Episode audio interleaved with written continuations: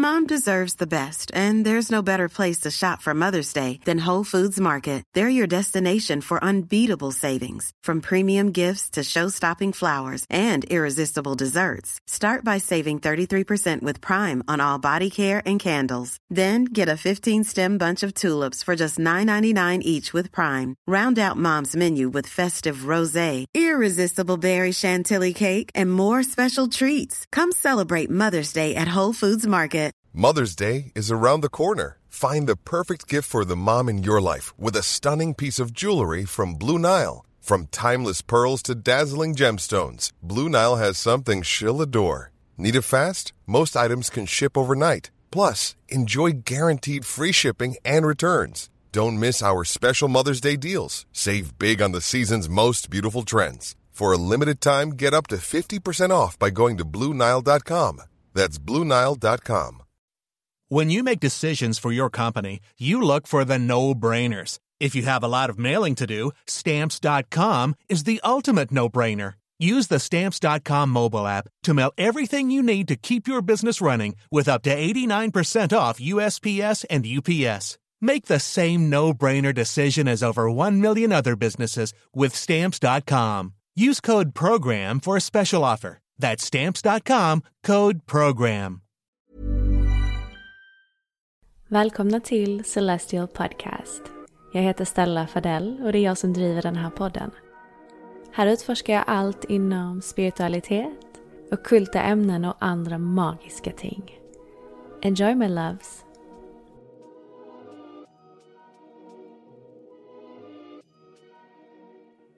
Hej alla magiska varelser och varmt välkomna tillbaka till Celestial Podcast. Jag höll på att glömma namnet där för en sekund. Vi, eh, vi har ju valt att spela in första dagen på retrograden, vilket kanske inte är det smartaste men eh, vad är livet utan lite risk? Eh, jag har med mig min husastrolog, Celestial Podcasts husastrolog. Frida är back in the house. Välkommen tillbaka. Tack så mycket. så kul att ha dig här igen. Detta blir vårt fjärde avsnitt tillsammans tror jag. Ja. ja. Så att om ni vill eh, höra lite mer om vad Frida och jag pratat om så har vi dels pratat om Saturnus återkomst, vi har ju gått igenom alla måntecken, hur de tar sig till uttryck, de olika energierna kring det. Vi har pratat om eh, Kiron och lite andra sådana placeringar som kanske inte är så, så omtalade, i alla fall om man är nybörjare till astrologi. Så jag kan verkligen tipsa er om att gå in och eh, lyssna lite på det om man vill ha mer astrologi. Eh, och jag kan lägga länkar till de avsnitten också i avsnittets beskrivning så ni enkelt kan hitta till dem. Eh, vi, Frida och jag tänkte ju spela in det här avsnittet redan för, eh, i början på januari men eh, jag åkte tyvärr på covid, it caught up to me och eh, vi, eh, vi har helt enkelt fått skjuta lite på det så det kommer lite senare än vad vi hade tänkt men det spelar inte så jättestor roll. Vi är fortfarande precis i början på året så att allt är fortfarande lika relevant. Um, och faktiskt lite fördelaktigt med tanke på att man redan har fått känna in energin av 2022 lite grann. Så känner jag i alla fall. Mm. Men Frida, innan vi hoppar in i själva avsnittet så har vi en ganska rolig nyhet att dela va? ja, absolut. Vi måste prata lite om Sacred Circle. Exakt. Vill du, vill du ta stafettpinnen? Jag kan börja så kan du fylla på, tänker ja. jag. Um, nej men det är väl så att jag, Stella och Karin, Karin Jonsson som har Soulscape, vi har gått samman av, ja, inte en slump, för saker sker väl inte av slump så, men eh, vi har det började väl egentligen att du och Karin pratade om att dra igång någon slags eh, guide där man kan dela ut budskap, där man liksom kan prata mer om energierna just nu och hur de manifesterar sig och vad man kan göra. Och sen tänkte ni på mig kopplat till astrologin just. Ja. Eh, och då gick vi tre samman och började helt enkelt prata om att skapa en cirkel, en, en community där vi kan dela med oss av våra prognoser men också kan egentligen stötta folk och kan bjuda in till en plats där man kan få utforska mer av sin spiritualitet. För det är väldigt många människor där ute som har upptäckt mer än bara den här fysiska världen och är liksom på den resan men kanske saknar ett sammanhang och kanske saknar att liksom prata med människor som tänker på, lik och tänker på liknande sätt. Liksom. Um, Exakt. Helt enkelt. Mm. Så du får fylla på lite där Stella. Nej, men jag tyckte det var en bra sammanfattning. Det som är så roligt är ju att eh, det här har gått så himla snabbt och jag tycker det förklarar lite energin som jag har känt nu i början, att det är väldigt snabba energier eh, och saker och ting kan manifestera sig väldigt snabbt. Och jag tror också det har en del i alla fall när det kommer till mig som jag är en solfisk, eh, just med Jupiters placering i fiskarna nu som har som den transiten som har skett helt enkelt. Men jag, jag tycker generellt att det känns mycket ja, som att det är mycket elektricitet och, och, magi i luften på något sätt. Eh, så att vi, eh, precis som, eh, som Frida sa, så eh, Karin och jag, vi har ju gått samman lite innan och gjort några fullmåne och nymåneritualer på Instagram live. Och eh, det har ju varit så otroligt eh, uppskattat och, och bra om, alltså uppslutning. Det har ju varit liksom över hundra personer som har suttit och gjort de här ritualerna tillsammans så det har varit så sjukt roligt. Och ehm, jag har faktiskt datumet i huvudet, 5 januari. Jag kommer aldrig glömma det nu bara för att jag tyckte att allting gick så himla snabbt. Men inför den här eh, fullmåneritualen vi ska hålla i januari, den 18 januari, så, så fick jag bara typ en, en idé om att men hur kan vi liksom skapa lite mer substans eh, inför de här ritualerna. För att om man är ny in till den här världen, för jag försöker alltid ta hänsyn till om man är lite ny, för det är ju så himla många som håller på att vakna upp och kanske inte riktigt vet var man ska börja, hur man navigerar sig inom allting och kanske inte riktigt förstår vad en fullmåneritual eller nymåneritual faktiskt är och energierna bakom det. Ehm, så tänkte jag, men vi kan väl kanske skapa någon slags eh, kortare guide inför varje ritual där vi förklarar lite energin i förväg, lite kanaliserade budskap. För Frida är ju, eh, förlåt, eh, Karin är ju medium så hon gör mycket kanaliserade meditationer och eh, kanaliseringen generellt när det kommer till eh, budskap och sådär. Så att eh, jag tyckte det var bra om man kunde ge ut någonting i förväg så att man har tid att sätta sig in i energin istället för bara slänga sig in i det samma dag. Eh, och sen så tänkte vi, ja men vi vill ju ha det här mediala, vi vill ju ha mycket så kristaller och kort och vi vill ha astrologi och då var vi ju tvungna, alltså vi måste ju ha med Frida på det här. Och sen så har det ena bara lett till det andra och på fem dagar så hade vi skapat hela typ konceptet. Vi hade byggt liksom vår plattform, det kommer ligga på Patreon initialt så att man går in och prenumererar på den här månadsguiden. Och det var Frida faktiskt som utvecklade idén eh, från att bara vara inför nymåne och fullmåne och kom med den briljanta idén om att faktiskt kanske göra mer månadsuppdateringar så att man förstår lite mer månadsvis vad det är som sker runt omkring oss. Ehm, så att det, det är väl lite det vi har jobbat på behind the scenes. Så på fem dagar så hade vi skapat hela konceptet, gått live, skapat den första guiden och allting så det har ju gått väldigt, väldigt snabbt. Och, eh, alltså det är så kul för att vi får ju verkligen komma in den här feminina kraften och energin som vi har pratat så mycket om. För det är mycket lekfullhet, det är, det är helt intuitivt drivet och skrivet faktiskt. Um, så det känns så kul. Så vill ni vara en del av det så kan ni gå in på sacredcircle.official på Instagram och där kommer ni hitta mer info eller så kan ni bara höra av er till mig, Frida eller Karin på Instagram och eh, fråga om ni har fler funderingar så ska vi skapa någonting helt fantastiskt tillsammans det här året. Ja. Och jag måste bara säga in, alltså en kort sak innan vi går vidare och jag tycker det är så kul för att vi tre, eh, jag mm. menar, dels är du solfisk, Karin är solkräfta, jag är soloxe.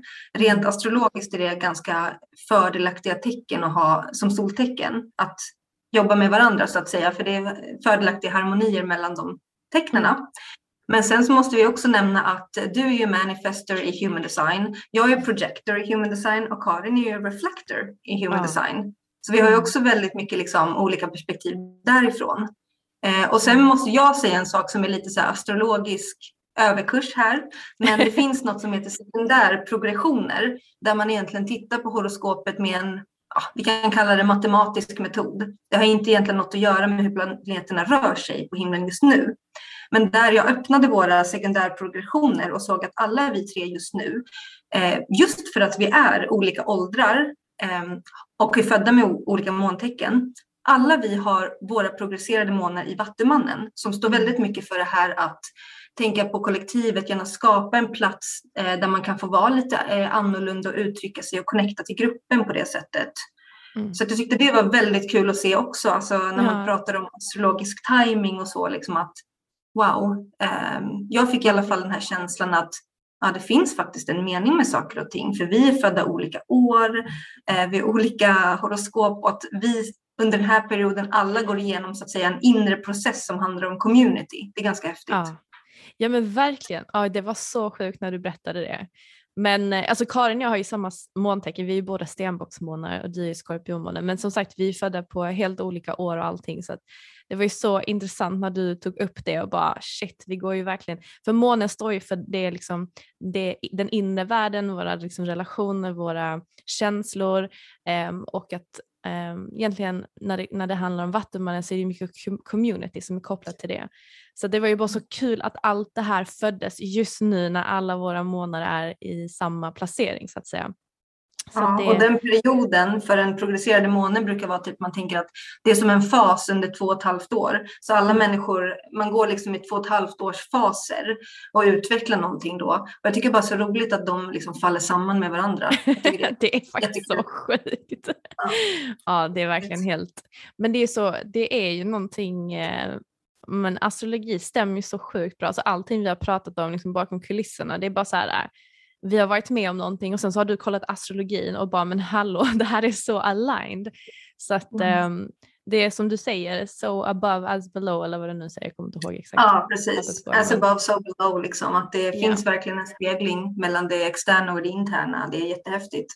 Exakt, exakt. Men eh, har jag ens berättat vad vi ska prata om idag? Jag tror inte Nej, det kan du säga. vi eh, ska ju prata om, eh, vi ska ju ha en astrologiprognos för 2022. Ehm, så att vi, vi tänkte att vi skulle ja, men egentligen titta igenom året rent astrologiskt, vad det är som sker i himlen, vilka transiter och aspekter som är viktiga eller utmärkande, som kan förklara lite teman och energin för året som kommer. Och eh, självklart så kan jag inte göra det själv utan jag behöver ju min sidekick Frida med mig för att kunna läsa detta på ett så bra sätt som möjligt. Och eh, ni var ju väldigt många som var intresserade av det här och det är så kul att intresset för astrologi faktiskt växer ännu mer varenda dag känns det som. Mm. Så jag hoppas att eh, ni kan få lite av en förståelse för ja, vad, eh, vad man kan förvänta sig lite grann kring 2022. Sen är ju ingenting skrivet i sten och Frida och jag är ju båda väldigt eh, noggranna med att säga att det är liksom öppna energier och vad som helst kan egentligen hända som vi har fri vilja. Men detta är liksom en generell energi egentligen som man kan utgå ifrån och sen så får man skapa precis det man vill utifrån sina förutsättningar helt enkelt. Mm. Men eh, jag tänkte, jag är ju lite så här, jag tycker det är kul att läsa in mig lite på numerologi och eh, alltså tarotkort också för att se sam sambanden egentligen mellan de här olika speglingarna när man tittar rent astrologiskt eller energimässigt eh, så, så dyker liksom samma teman upp i de olika områdena helt enkelt. Och jag var inne på en hemsida som heter mindbodygreen.com om jag inte missminner mig. Och jag tyckte hon som skrev en artikel där summerade lite grann 2021, 2022, även 2020 faktiskt. För det känns som att det, det var någon process som startade 2020. Och hon ja. skrev så här, jag tänker jag bara läser rakt av så att jag ger henne full cred för det här. Um, så skrev hon så här, each year of the numerology cycle builds off the last. In 2020 we had our universal year of four of reassessing and restructuring our mm. foundation, mm. foundations. Then 2021, a universal year five, taught us to remain flexible and adaptable as we redefine what freedom means to us. Now we are embarking on a new chapter in our collective journey, the universal year six, a year of relationships, responsibilities, and deep healing. Ja, Gud, jag ryser Stella när du säger det här. Alltså för att det, är så aligned, det är så aligned med vad jag också tänker kring astrologin. Eh, ja, men fortsätt. Nej men mm. det var egentligen bara det. Um, och jag tyckte liksom själva sexan i numerologin korresponderar ju också väldigt mycket med tarotkortet 6 då, eh, som är årskortet för 2022 och det är ju the lovers, alltså de älskande. Och det som är väldigt så här, de nyckelorden som man tänker på när man tänker just på the lovers, det är ju relationer, kärlek, tvåsamhet och val. Um, och jag läste ett annat stycke men jag vet inte om vi ska gå Jo, men jag kan, jag kan läsa upp det också för att jag, jag tyckte också mm. det sammanfattade och varför inte ge, liksom, ge cred där, där man kan i så fall. Eh, för att jag, jag hade inte kunnat svara, eller skriva om det bättre själv. Um, och det är ifrån, jag får lägga, jag får lägga hemsidan, jag kommer inte ihåg vilken hemsida men en svensk hemsida, just om the lovers. Um, och där skriver uh, tjejen då att de älskande kallas den som sammanför olikheter och motparter. Den universella principen här handlar om hur vi hanterar våra relationer, den fria viljan och valet mellan två alternativ. Det handlar också om det inre äktenskapet, alltså inom situationstecken, alltså hur vi förenar manligt och kvinnligt samt, mm. eh, samt tanke och känsla inom oss. Kortet styrs av planeten Venus och stjärntecknet Tvillingarna och talet 6 står ju för kärlek, medkänsla, eh, ansvar i relationer och sexualitet. Och det behöver inte vara bara kopplat till just eh, kärleksfulla relationer eller sex eller vad det nu kan vara, utan det handlar om relationer i stort. Eh, och eh, ja, men kollegor exempelvis, vänner, vad som helst. Det kan vara egentligen alla typer av relationer är mycket i fokus och det som kommer fram väldigt starkt är just att det är, alltså det här året kommer man nog hitta eh, antingen nya perspektiv i de relationerna man redan har eh, eller så kommer man hitta eh, de personer eller nya vänner som man kommer ha någon liksom själslig förbindelse med som man kommer att utforska eh, ja, men utforska livet med lite grann. Så jag, jag, känner att det är mycket relationer, mycket kopplat till hjärtat. Att leva utifrån hjärtat, hitta en balans mellan det feminina och maskulina som de skrev, alltså det här inre äktenskapet, det kan man ju tolka på många olika sätt. Eh, knyta band med människor rent själsligt och eh, ja, men utifrån de här nya relationerna skapa nya projekt eller riktningar i livet. Så jag tycker liksom, ja, det, samman, det sammanstrålar så himla mycket av det man dels själv har tänkt och redan upplevt faktiskt. Jag tänker bara och vår kollaboration, liksom din, min och, och Karins är ju väldigt mycket i enlighet med det här. Så att eh, ja. Vad, ja. vad tänker du när du hör detta Frida? Jag tänker verkligen att det, ja, det stämmer med det som jag tänker också kring det astrologiska. För att som jag ser det är det att, liksom att någonting påbörjades 2020. Mm. Eh, och precis som du nämnde, jag tror du sa det, liksom så här, omstrukturering eller att bryta ner strukturer. Alltså det handlar ja. mycket om det. Och det var ett väldigt, väldigt speciellt år 2020. Vi vet ju det också med tanke på covid och allting som har bubblat upp till ytan. Mm. Men det är liksom den resan vi är på nu och vi, jag, alltså jag ser det lite billiga nästan som att vi håller på att kämpa, liksom, vi springer nästan som ett maraton. Alltså det är mycket, kämpande är fel ord, men alltså vi, det är lite knaggligt helt mm. enkelt. Där vi går och där vi rör oss och vi måste liksom eh, komma ihåg att den här perioden, det är verkligen, verkligen viktigt att vi bryter ner vissa strukturer. Det är verkligen viktigt att vi går på djupet eh, till mm. exempel och helar vissa saker inom oss själva. Att vi liksom jobbar på de här sakerna för att jag ser eh, en väldigt ljus eh, framtid faktiskt. Mm. Jag brukar alltid vara ganska optimistisk för jag är också styrd av Jupiter. Men jag, jag, jag, måste säga att jag ser en ljus framtid. Det är bara att vi måste igenom vissa saker nu. Um, och eh, på det kollektiva planet. Liksom. Och det börjar ju alltid inom oss själva för att det är vi som har alla de här energierna i oss också. Alltså vi måste lite grann rensa för att kunna gå vidare till något ljusare. Exakt. Och det är en lång process. Mm, verkligen. Ja, men någonting sattes igång helt klart 2020 och det tror jag inte någon kan undgå helt enkelt. Um, det, det, är liksom som en, nästan som en ny tidslinje startades igång på något sätt då det året. Um, och det har varit väldigt, um, ja men väldigt, alltså bara jag tittar på mitt liv så, så speglar det verkligen det här stycket som jag läste då med vad det är som har skett rent kollektivt också. Så att det har mm. varit väldigt um, ja, redefining years för, för mig också. Och jag vet att mycket har hänt bakom kulisserna för din del också Frida. Ja absolut och vi måste komma ihåg det liksom att 2020, vi avslutade 2020 med att vi hade eh, Saturnus och Jupiter tillsammans i Vattumannen. Och det är verkligen en alltså indikation på liksom att vi ska gå från de gamla strukturerna. Vi ska typ låta dem dö lite grann för att kunna skapa ny plats för nya strukturer att, och nya, alltså nya fortsättningar att ta plats. Exakt. Det är lite det det handlar om och, och, och, vi är inte helt klara med den processen än. Vi kommer komma in på det här mer detaljerat men det är verkligen mm. viktigt att säga att um, ja, vi är på en resa helt enkelt. Ja, verkligen. Men om du, tittar, om du liksom tänker tillbaka på 2021, rent personligt men också rent astrologiskt, alltså vad, vad var det som var utmärkande känner du?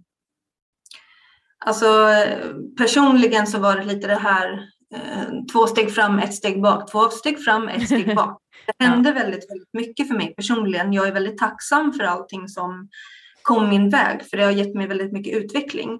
Mm. Men eh, jag vet också att det har varit väldigt mycket liksom rensning, alltså väldigt mycket djupgående healing. Det har varit väldigt mycket det här att, eh, vad ska jag säga, utmanas på olika sätt för att kanske omvärdera vissa saker man trodde och tänkte om världen och sig själv. Ja. Eh, och det har varit lite jobbigt stundtals som sagt för att man vill ju att allting bara ska gå som på ett bananskal. Man vill ju bara glida framåt. Man vill ju bara liksom och så. Men det går ju inte utan vi måste ju verkligen ha den här processen att eh, titta tillbaka, eh, liksom se över saker, justera. Och det har varit väldigt mycket, tänker jag, kopplat till de här eh, kvadraturerna vi har haft också eh, mellan Saturnus och Uranus.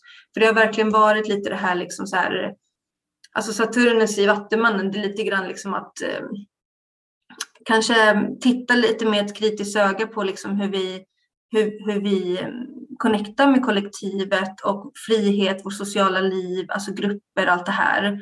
Och så har vi haft Uranus i oxen då, de har liksom bråkat med varandra där och utmanat varandras energier. Och Uranus i oxen är mycket liksom så här, ja, mycket om, också igen, omstrukturering av dels vår fysiska värld men också naturen, Moder Jord. Liksom. Det har varit väldigt mycket back and forth i de mm. energierna.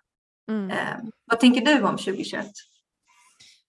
Nej men jag, jag har ju varit knee deep in my sudden return så att säga. Ehm, så att jag har ju haft ett väldigt så här, transformerande år kan man väl säga. När jag tittar på 2021 så jag kopplade väldigt så här, symboliskt med fenixfågeln. Att det känns som hela min värld har bara brunnit ner. Typ alla sanningar, typ allting som jag har definierat mig med har bara för, alltså, en gång på riktigt bara totalt brunnit ner.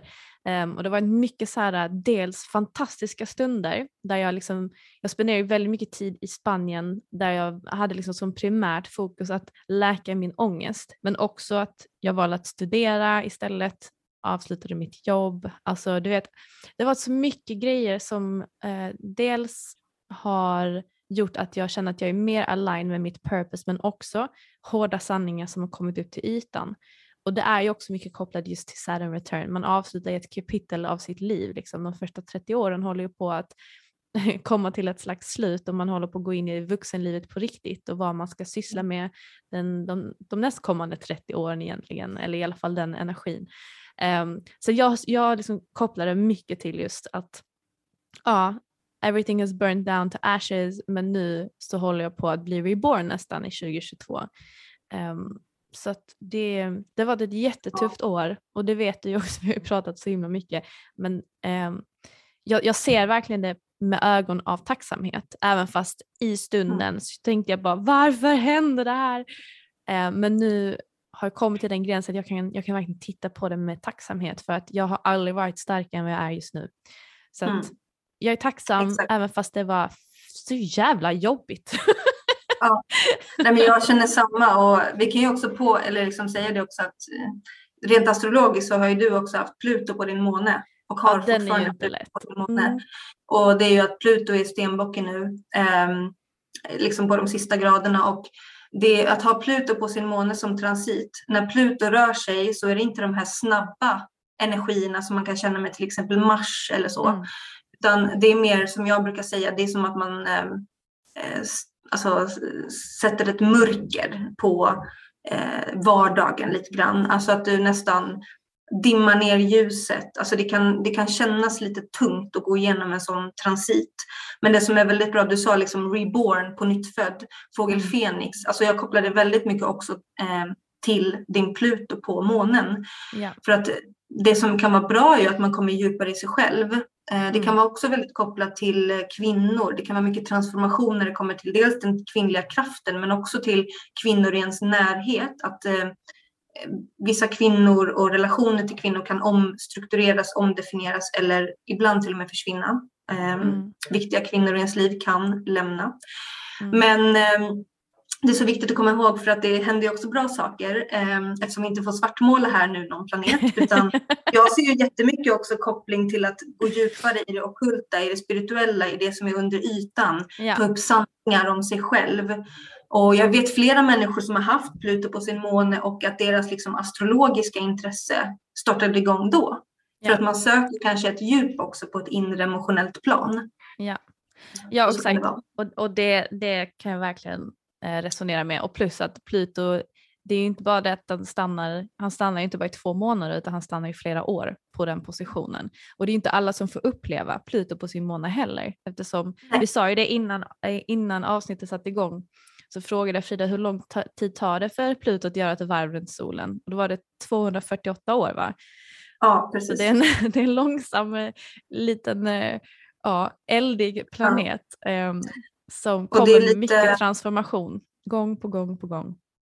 Och det är lite orättvist också ibland för att eh, Pluto har en eh, omloppsbana som inte är, eh, vad säger man på svenska? Alltså den är inte regular, den är inte liksom, den är, det är oregelbunden omloppsbana.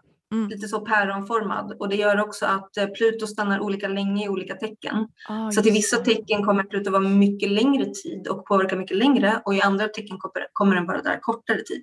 Mm. Just det. Ja, Mm. det, är så här, det är så spännande här. Men eh, Pluto kommer mycket, mycket transformation beroende på vart man har det i sitt horoskop. Ja. Ehm, men ja, men ska vi kolla lite in, eh, ska vi Mm. börja titta mer på 2022 då och blicka framåt lite Ja. grann? Det tycker jag att vi ska göra. Eh, alltså det som vi har haft nu med 2022. Jag tänkte bara säga det också apropå, vi snackade lite nästan illa här om 2021. Det är inte så, men jag tycker att det har varit ett tufft år. Jag kan känna nästan att så här, jag gick bara och väntade på att 2022 skulle börja, helt ärligt. Jag var så less på 2021. Jag liksom bara, åh, jag vill bara in i det nya året liksom. Mm. Ehm, så att, så att jag tänker att det finns någonting med 2022 som kommer med mycket mer hopp än vad vi hade under 2021. Mm. Och såklart så måste vi nu, eh, vad ska vi säga, hålla oss lite mer på ytan för vi kan inte kanske gå in på hur det alltid kommer påverka alla olika individer och alla olika eh, personer och tecken hit och dit. Men jag kan säga att det kommer mycket mer, med mycket mer hopp 2022. Dock så är vi inte klara med transformationen. För vi kommer Mm. fortfarande känna av liksom det här. Vi har ju eh, Ja, men liksom, vi har ju nu haft eh, Venus som har varit nära Pluto i retrograd. Det har varit väldigt mycket att om, eh, alltså typ se över vad är den egentliga sanningen kring vad du värderar eller vad du behöver. Relationer, det kan ha kommit upp väldigt mycket kopplat till relationer också. Ja. Liksom sanningar som har avtäckts. Och eh, vi har ju också precis nu gått in i Merkurius retrograd, så det är fortfarande mycket det här att i början av året att liksom våga se över utvecklingen, Ja. se över, ha lite is i magen och sen också fortsätta jobba på det här temat med att avtäcka sin sanning, healing, djupgående healing, eh, mer, hitta mer av sitt autentiska uttryck är väldigt viktigt, speciellt nu under fullmånen som kommer att komma nu i slutet av januari, 18 januari. Så att vi har mycket av det här djupa, att vi måste rensa fortfarande. Ehm, det som dock kommer vara ganska, vad ska vi säga, upplyftande på ett sätt, det är ju att vi kommer ju ha eh, Jupiter i fiskarna. Det fick vi känna på lite av även förra året. Men nu har vi Jupiter i fiskarna 2022. Eh, och sen har vi Neptunus i fiskarna. Och Jupiter och Neptunus kommer att mötas i fiskarna. Och eh, jag ser ju det här mötet som lite av en andningspaus om man säger så. Jag nämnde förut att det är nästan som att vi har varit lite på en på kna- knagglig mark och liksom nästan lite som att vi har sprungit liksom ett maraton i motvind. Ibland kan det ha känts så. Ja. Och då blir det en liten andningspaus, nu får vi stanna, vi kanske får dricka lite, vi får äta, vi, liksom, vi får ta det lite lugnt Ja. eh, en tid där under april månad. Alltså jag tänker mycket flum också. Absolut, absolut. Och mycket så här, är, alltså, ja, spirituellt. Liksom, att det, eftersom Neptunus verkligen är kopplad till de energierna och Jupiter är ju liksom expansion och fiskarna hör ju hemma med de två planeterna så det är ju mycket ja. liksom, ja, att få leka runt lite i sin spiritualitet känner jag. Ja, vet du vad jag ser för bild när vi pratar om eh, Jupiter och Neptunus i fiskarna? Nej. Då ser jag den bilden av typ, tänk dig liksom massa såpbubblor, alltså massa bubbles som bara, yeah. man bara blåser ut liksom. Yeah. Eh, det är typ den energin jag ser liksom bubblor, alltså bubbles everywhere. Men det ja. som är så viktigt att säga för att ja, det kommer med jättemycket liksom, eh, spirituell utveckling, expansion, andlighet. Det kan också bli mer fokus på liksom eh, musik och konst och allt det som är väldigt så, ska vi säga? Eh, ja, precis. Alltså, precis. Och konstnärligt och det som vi, vi, vi, upp, alltså, som vi njuter av på det, det planet. Ja. Men det som vi måste vara lite vaksamma på, apropå att jag ser det här som en bubblor eller bubbla, det är ju att eh, en bubbla kan ju också spricka lätt. Exakt. Och mm. där, det är alltid jätteviktigt att komma ihåg när vi pratar om Neptunus och Jupiter Även fast det är jättehärlig energi och alltså jag vill inte dra ner det på något sätt, men jag vill bara liksom säga så här. Ja, vi måste också komma ihåg att det kan också alltid astrologiskt visa lite på en tid där man skulle kunna gå all in i det spirituella och tappa sin grundning kanske. Exakt. Eller att man kan eh, kanske låta sig ledas iväg i illusioner eller att man kan ibland se saker lite med, som man säger på engelska, rose colored glasses. Alltså att man inte riktigt ser det egentliga. För man är så upptagen av att det här, allt det här sköna, spirituella, liksom flytande energin. Ja, um, men det kommer så det är bara något. naiv, naiv ja. Eh, känsla, kom, alltså känns det som. Men och jag tycker det är så viktigt för att rent nu bara i början, som djupt är fiskarna redan, jag jag har verkligen känt att jag är ute och flyger ibland. Alltså jag har tappat ibland koncepten av tid, vilket har varit fett obehagligt. Um, alltså jag menar, jag, jag ska bara berätta snabbt för jag tyckte det var så sjukt, men jag stod liksom och eller jag var hos frisören häromdagen eh, och eh, han satt och, och fönade mitt hår efter han hade tvättat det så skulle han klippa det. Men så började han styla det direkt efter han hade fönat det. Jag bara, men Lasse ska du inte klippa det först? Han bara, men jag har redan klippt det. Jag bara, nej. Och jag hade ingen uppfattning om att han hade klippt mitt hår. Alltså det är liksom, hela den, hela den tids, liksom, tiden har bara försvunnit. Och det har liksom så här minnesluckor för att jag har, jag vet, inte, jag vet inte vart jag har varit någonstans, rent uppe i tankarna. Um, och både du och Karin har ju varit väldigt så här, vi måste grunda oss för att det är, alltså det är väldigt lätt att flyga iväg. Um, och sätta liksom lite ja, men gränser också för hur mycket man kan slänga sig in i den här världen för att ibland så tappar man fotfästet. Mm. Um, och det har jag känt väldigt tydligt nu i alla fall i början på, på året. Um, så att ja. Men eh, jag tror, ja det är jätteviktigt att du säger det liksom. Men vi ska ju inte så här, vi ska ju inte hamna i det här eh, som vi har varit mycket i, utan vi ska ju verkligen också njuta av den perioden som jag säger. Det är lite som en liksom andningspaus där vi får får kanske lite hopp tillbaka och får yeah. lite av det här goda energierna, alltså good vibes. Alltså det, för att det är mm. inget um, dåligt så, som du nämnde också, Jupiter och Neptunus. Uh, Jupiter är ju den traditionella styraren av fiskarnas tecken. Um, yeah. Och Neptunus är den nyare um, styraren. Så båda de har ju koppling till fiskarna och är väldigt starka där. Så det är en härlig, härlig tid. Men man måste alltid komma ihåg det där och därför tänker jag som du säger grundning. Det är ett väldigt bra ord för att när vi grundar oss då kommer vi liksom lite grann tillbaka till våra eh, sinnesfulla bruk på ett sätt. Alltså vi landar. Och, ja. och landa är inte ett ord jag ser förenligt riktigt med Jupiter och Neptunus fiskar. Det är mer flyga. Ja. ja men verkligen, verkligen. Alltså jag känner att det är liksom verkligen kopplat till vatten, liksom, att det är väldigt flytande. Eh, det finns liksom inga skarpa gränser eller men jag, jag ser jättemycket fram emot Jag tycker det är en jättehärlig energi. Men för mig som redan är, har väldigt lätt att dagdrömma och försvinna iväg i tankarna och fantasin så känner jag att det är så otroligt viktigt att hitta ett sätt att grunda mig själv. Och det kan man ju, alltså du sa ju någonting sjukt roligt igår, att du, när du skulle grunda dig, att du åt potatis. Ja, ja, det gör jag. Eh, och det är just för att jag tänker liksom att, eh, det låter så himla konstigt men, ja, men potatis, rotfrukter växer i jorden. Mm. Eh, det är någonting som ger mig en slags eh, tyngd i min kropp liksom, eh, som gör att jag känner mig lugnare och kommer ner i varv. Um, så att man kan ju också använda kanske mat och sådana saker för att um, påverka hur man mår rent energimässigt.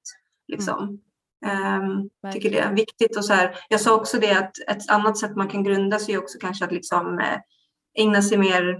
Jag blir väldigt uppvarvad och flygig när jag är mycket med skärmar.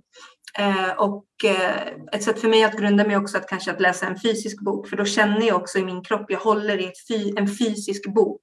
Mm. Det kan vara att gå långsammare. Att gå långsammare är att, att slow down, alltså dra ner takten.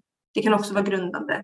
Det finns så många sätt och jag tycker bara det är viktigt att komma ihåg för att det är ju alltid ett samspel mellan att connecta neråt, grunda sig och connecta uppåt och flyga.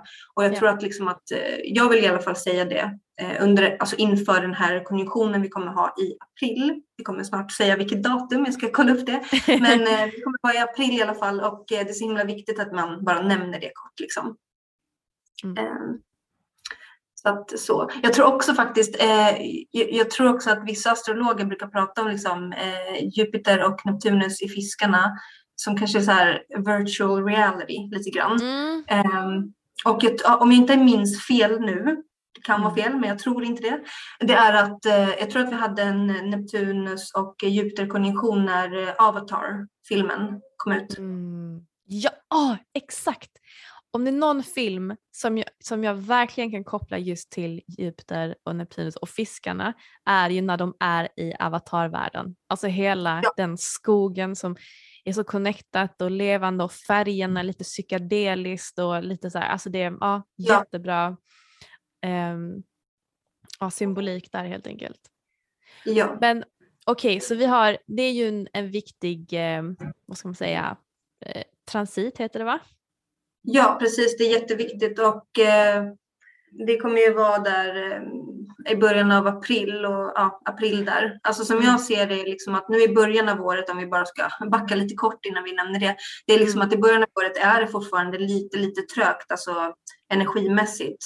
Eh, på det sättet att det är liksom eh, ja, men som jag säger, Venus i stenbocken, retrograd, det har varit nära Pluto, nu har vi Merkurius retrograd. Det är mycket tid att liksom gå liksom inåt och, och åt, alltså, oh se över saker och mm. ting. Ja, se över, backa lite grann där. Um, och sen kommer vi också ha eh, faktiskt eh, något ganska roligt är att eh, vi kommer ha Mars och Venus som kommer att mötas i stenbocken och det här kommer vara någon gång där början av mars. Mm. Och eh, jag tror att man kan se det här i Sverige. Eh, vi får återkomma annars. Men jag tror att det här är, för att där i början av mars, när de kommer vara tillsammans, då kommer de vara före solen.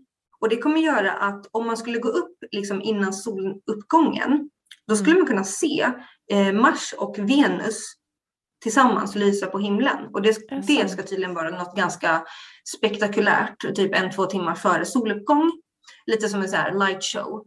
För att. Eh, oftast brukar man inte kunna se kanske Mars brukar man kunna se men ibland kan man inte kanske se Venus för att den kan också vara lite eh, för nära solen. Ibland kan det se ut lite som en halv, eh, halvmåne, mini-halvmåne på himlen. Men just den här perioden, jag kommer i alla fall prova och se om man kan eh, få syn på Venus och Mars på himlen för att jag tycker det är väldigt kul också om man är intresserad av astrologi att man faktiskt kan gå ut i naturen och titta upp på himlen. För du kan också lära känna planeter på det sättet genom att connecta med dem eh, fysiskt. Ja. Mm. Och eh, vi har ju, både du och jag använder en bra app eh, för att kolla just på um, planeterna, stjärnorna i himlen. Oh, nu tappade jag namnet. Vad heter den? Stargazer? Nej. Precis, det är Star... väl Starwalk? Eh, Nej, Starwalk. Star... Um, det, tror det är, oh, jag, minns, jag tror att oh. min heter Starwalk. Ja men jag har en annan. Jag lägger den ja. som länk också ifall ni vill använda men den är superbra och eh, man bara riktar den upp mot himlen så får man upp liksom vilka planeter, stjärnor och konstellationer som man ser framför sig. Um, och det kan ju också vara kul om man faktiskt får se just Venus och Mars där. Men jag tyckte det var så kul för att man, man skojar om att säga att eh, kvinnor är från Venus, män är från Mars. Och det här lite som vi pratade om innan just med liksom, maskulin feminin energi, att de kommer lite samman, kanske är lite tid där också att hitta en balans eller att, att ja, men hitta mer av en balans mellan det feminina och det maskulina. Det var den mm. liksom första kopplingen jag drog när du sa att de skulle eh, komma samman lite. Så det, ja, fan vad intressant. Absolut, det tänker jag också liksom och att eh, ja, vi är, vi är mycket på den resan som vi redan har nämnt, liksom. se över hela, hela oss, gå ner på ja. djupet, ta upp sanningar, integrera mm. det maskulina med det feminina. Du pratade också om den här relationen, liksom. Um, mm. den relationen som vi dels har utåt med andra men som vi också har inåt, inåt till oss själva. Och det har varit en väldigt bra period nu också för oss att se över det med Venus i retrograd till exempel. Att mm. fundera kring värderingar och vad man behöver, eh, värden som är viktiga för en själv. Um, där jag till exempel har kommit på så här, ja men eh, för mig är det väldigt viktigt liksom att, um, att jag tar min tid för mig själv, att jag får tid för att uh, utveckla mina grejer. Alltså mm. det, det, är viktigt att fundera kring det, för det är också en del av en sanning och det är en del av den sanningen som avtäcks mer och mer nu, som gör att vi kommer kunna rikta fokus och flyga framöver. Exakt. Flyga vidare dit vi ska. Mm. Mm. Exakt. Men hur ser det ut då med eh, förmörkelserna? För det har man ju en kedja ja. av varje år. Precis, eh, för där har vi haft nu också, när man pratar om de här förmörkelserna och så, så kan man ju säga att eh, de här noderna, månens noder, som man ofta mm. pratar om när man pratar om förmörkelser, de har vi haft i skytten och tvillingarnas tecken under en tid. Och nu är det ju så att jag tror det faktiskt är nu i samband med fullmånen, 19, som de kommer att byta tecken till mm. oxen och skorpionen. Så vi kommer få alltså, våra förmörkelser på ett helt annat tema som på något sätt kommer att vara mer också djupgående eftersom att skorpionen och oxens tecken om vi jämför dem med eh, tvillingarna och skyttens tecken. Så tvillingen och skytten, det handlar kanske mycket mer om kommunikation och expansion av tänkandet och att utforska och allt det här. Och eh, det har ju fallit och påverkat människor som har framträdande eh, punkter i horoskopet just kopplat till skytten och tvillingarna. Men nu när vi går över och, och noderna byter tecken så kommer det ju påverka människor med skorpion och ox placeringar i större utsträckning. Och det kommer ju vara mycket på temat också med värden, värderingar och gå in i det djupa. Eh, skorpionens tecken är också väldigt transformerande, så kanske också att hitta integrering och det här mellan att behålla sin eh, stabilitet och sin komfort så att säga och att mm. utmana det. Och jag tror att väldigt många som har framträdande ox och skorpionplaceringar kommer att få känna på lite grann att nästan som att man tänker att så här, mm, mm, mm, flytta in dig på rätt bana, för det här banan ska du på. Alltså det kommer vara mycket förändringar så, lite grann att man sätts på rätt spår. Så en väldigt viktig period liksom att, eh, av lite grann korrigering, återigen korrigering. Ja. Eh, och, och jag mm, tänker, du är ju soloxe, månskorpion och du är ju skyttascendent så det påverkar dig förra året också med de här förmörkelserna. Ja, så du har en del att se fram emot det här året. Ja, precis. Och jag tänker att det är ju såklart är det här speciellt viktigt för de som kanske har liksom månnoderna i eh, skorpionen oxens tecken. Det kommer vara väldigt viktigt. Mm. Eh, men också som du säger, som jag som har solen i oxen och eh, månen i skorpionen. Det kommer ju vara det är därför när jag, när jag tänkte på det förra året när jag fortfarande var lite trött, då var jag så här, jag klagade till någon astrologkompis. Jag sa liksom, men vad i helvete, nu har vi haft de här eh, förmörkelserna då i tvillingarna och skyttens tecken och jag är ju ascendent skytt, så jag har ju min descendent i tvillingarna, så jag påverkas ju av det. Just det. Um, det har varit mycket kopplat till mig och andra, mig och andra tycker jag. Um, mm. Så nu kommer de falla i skorpionen och oxen så att liksom jag är inte klar någonstans med min resa. Men jag, bara, jag har landat i det, jag är okej okay med det och jag vill liksom verkligen sprida hopp till människor för att eh, det kommer att bli bättre. Vi är i ett väldigt stort kollektivt skifte liksom och vi måste orka, alltså vi måste orka oss igenom den här perioden och det är därför jag säger att det är så himla bra tid också för oss att komma samman. Eh, mm. komma samman i grupper och dela med, med varandra. Liksom. Eh, till exempel Saturnus i Vattumannen, liksom. det är väldigt mycket så här, eh, struktur i grupper. Eh, ja. Så det var bra. Men är oxen kvar i Vattumannen? Eh, menar du Uranus? Ja, ah, förlåt, förlåt. Ah, ja, ja, ja. ja, precis. ja, oxen är, Uranus är fortfarande, ja, det är den. Mm. För för mig är det ganska så här motstridande energier känner jag. Ja, alltså eh, Uranus i oxen, eh, det är liksom väldigt mycket så här, det är typ bilden jag ser, det är typ som att du skulle ta, hålla jorden, mm. alltså du tänker dig att någon håller i jordklotet ja. och så bara skakar de om det Ja, det var den bilden jag fick nu när du ja. sa. Eh, ja. Det är väldigt mycket så för att alltså, om man pratar om Uranus, det, kan vara, det är väldigt mycket progressiv energi, det är väldigt mycket framåt, framtid, nytänkande, men också mm. väldigt mycket skaka om, väldigt mycket kaos. Och oxen, alltså den är ju liksom tvärtom. tvärtom. Alltså, den vill ha stabilitet. Ja, den ja. söker trygghet. Så det är en väldigt intensiv period. Och där kan jag också tillägga att eh, Um, alltså, oxen, Uranus har befunnit sig i oxen då sedan 2018 och kommer vara där till eh, 2026. Um, vanligtvis brukar man tänka Uranus spenderar sju år i varje tecken, men som ni vet så är det alltid lite så. Så tänk er fram till 2026. Så att vi går igenom jättemycket förändringar eftersom att Uranus är en av de eh, långsamma större planeterna som står mycket för det kollektiva. Så tänk hur det här påverkar jorden. Alltså det påverkar dels vad vi värderar, vår fysiska värld. Det påverkar ekonomi som också är kopplat till oxen. Vi har sett mycket mer kopplat till kryptovalutor och kommer se. Vi kommer kanske se att naturen, alltså klimatet, det kommer hända saker kanske i klimatet.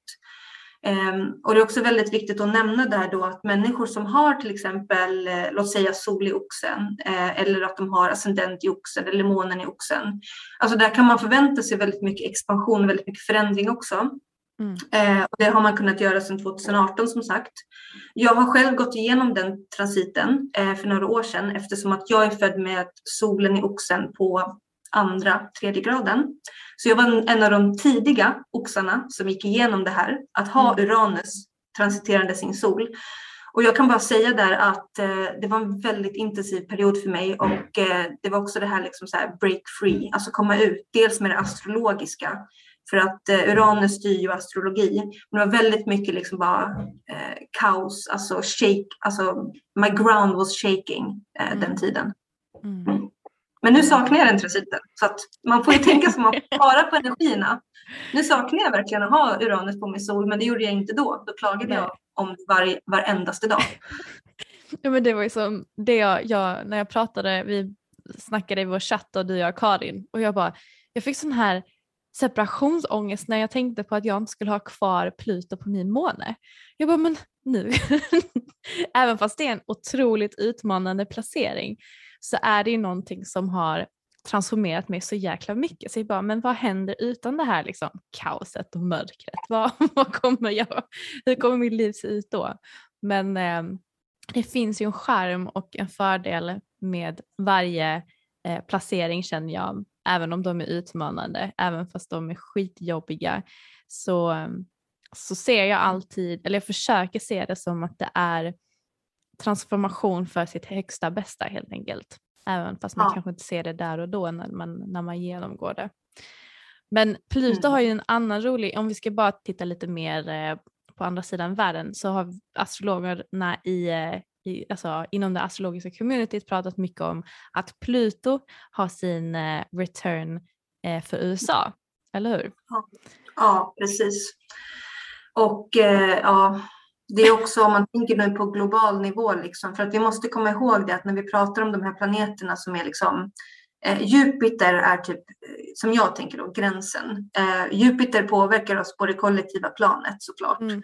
Mm. Eh, men om jag tänker Jupiter, Saturnus, sen har vi Uranus, Neptunus och Pluto. Eh, de planeterna är väldigt, alltså vad ska man säga, det står mycket för generationsuttryck, alltså kollektiva uttryck, för de är så stora och rör sig så långsamt. Ja. Um, så att, så att, och där, där är det ju så att USA har ju ett horoskop. Alla länder har horoskop, precis som vi individer. Och USA kommer ha sin Pluto-återkomst, vilken tror jag kommer att vara exakt ungefär tre gånger eh, under året, vilket betyder att för Pluto går ju också, den backar ju lite, den går ju lite framåt, så att, att den kommer komma tillbaka till exakt samma ställe i USAs horoskop kommer, tror jag, ske tre gånger. Och det är också väl, alltså det är väldigt, väldigt spännande tycker jag. Eh, lite läskigt men väldigt spännande för att det är också så här om man tänker en Saturnus återkomst för oss individer. Det kommer med väldigt mycket liksom se över, transformera, ja, som du vet, eh, som just är i den och är på väg, eh, liksom har varit i den nu. Mm. Eh, men för landet USA, alltså jag ser ju att det skulle kunna bli mycket omstruktureringar på en samhällelig nivå kopplat till USA. Jag vet inte åt vilket håll det kommer barka. Det kan ju å ena sidan barka åt hållet att eh, liksom att eh, USA skulle kunna liksom hackas upp i små mindre, vi tänker stater, att staterna blir egna länder. Så skulle det Mm. absolut kunna bli. Men det kan ju också bli liksom att eh, kan bli någon form av revolution eller någon form av mm, transformation. Det kan bli lite kaos. Eh, men där måste man också komma ihåg att det är ju för det bättre förhoppningsvis. Jag tycker det ska bli jättespännande att se vad som sker på det kollektiva, liksom när vi pratar om det här för att USAs Pluto Return, liksom att, att jag får vara med och se den, alltså det känns jättehäftigt. Alltså, Ja. det, det, alltså, de som uttalar sig som det mäktigaste landet i världen kommer ha sin Pluto-återkomst. Vad fan kommer hända, rent ut sagt? Ja. Ja, det, men hur länge, hur länge blir den där? Pluto kommer ju att gå in i Vattumannen och det är väl, nu ska vi se, eh, 2000, jag ska bara säga så att jag inte säger fel men jag tror att det är 2024 vi kommer verkligen känna av det. Mm. Och jag ser ju det som en väldigt härlig period också att, alltså tänk att Pluto kommer byta tecken, vad coolt. Eh, och vi kommer gå från det här, alltså Pluto, det tunga i stenbocken, alltså väldigt mycket liksom att om transformera strukturer, det är väldigt tung energi, till Pluto i Vattumannen sen som vi kommer se mer av 2024. Där, där jag säger att liksom, det kanske kommer lätta lite då förhoppningsvis. Mm. Alltså kommer att det bli mer av den här kraften i kollektivet, alltså mer det kraftfulla eh, kollektiva där. Mm. Eh, man kan prata om liksom, eh, Vattumannens tidsålder, Age of Aquarius. Mm. Jag är inte en typ av astrolog som brukar prata så mycket i de termerna, men eh, jag kan väl säga att det är någonting i mig som lite grann har den känslan. Alltså jag, jag vill att Pluto ska gå in i Vattumannen. Även fast det kommer påverka mig personligen så ser jag det på ett kollektivt plan som något kul och intressant. Mm. Ja, det ska bli Mm. spännande att följa. Men Ja. vad har vi mer att se fram emot? Eller vad, vad, är det några andra utmärkande transiter som kommer ske under 2022? Eh, ja, alltså det är ju, vi kommer fortfarande ha lite av de här eh, Saturnus-Uranus-kvadraturerna som vi pratade om i början som också handlar mycket om det här typ Alltså som jag säger, min bild av det är liksom två steg fram, ett steg bak. Alltså det är det här att utmana, det är att utmana rådande strukturer och liksom shake things up. Men vi måste komma i balans när det handlar om hur mycket ska vi gå framåt? Hur mycket ska vi gå bakåt? Vad är våra värderingar? Hur ska vi kunna komma framåt på ett sätt som gör att det blir hållbart? För det är mycket det som är frågorna nu. Jag tänker också det vi ser kollektivt är ju att eh, många börjar också om, eh, vad ska vi säga, omvärdera samhället, hur det ser ut just nu. Jag ser faktiskt, även fast jag inte följer så mycket just nu på, det, på nyhetsplan och så, så kan jag se ibland liksom, eh, i grupper, sociala medier och så att en del skriver, ja men eh, varför satsar vi så himla mycket nu på eh, alla de här eh, restriktionerna eller vaccinerna? Varför, varför satsar vi inte mer på att bygga en solid grund där vi kan ta hand bättre om det här? Alltså det är många sådana diskussioner och jag tror att vi kommer se mer av det också även i år, eh, 2022. Bara att de kvadraturerna kommer inte alls vara lika starka som de var under 2021. Så vi är liksom förbi det värsta när det kommer till det. Mm. Men vi måste ändå grotta ner oss en bit fortfarande i det kan man säga. Mm. Så det är viktigt att komma ihåg. Men sen, vi var ju inne, vi kan ju gå lite in på det också, liksom att eh, de här eh, förmörkelserna är viktiga. Och sen har vi också månar, eh, nymånar, fullmånar och sådär. Och eh, jag har ju tittat lite på det och jag kan väl säga att ja, bland annat den, den fullmånen som kommer att komma nu i slutet av januari, Eh, den är ju ganska, ganska kraftfull eh, när det kommer till att rensa ut och hitta dolda sanningar. Och där tänker jag på en kollektiv nivå att eh, den här utrensningen, eller vad man ska säga, som vi måste gå igenom nu, som är liksom, ja, men det som vi fortsätter på, som påbörjades 2020. Där kan det bli så att vi kommer att se på kollektiva nivåer kanske att ja, människor som har haft maktposition eller som har väldigt befästa positioner i samhället, typ kungahus, eh, politiker, eh, stora företag, stora liksom sådana inflytelserika ja, aktörer, Mm. att eh, de kommer säkert gå igenom mycket transformationer och en del saker kommer säkert att komma upp till ytan som kommer göra att vi som ett kollektiv också kommer att relatera annorlunda till de här makthållarna Mm. eh, som jag ser det. Jag tänker speciellt också mycket på det som har på- påbörjats. Alltså om vi bara tittar tillbaka till typ, eh, titta på Englands kungahus.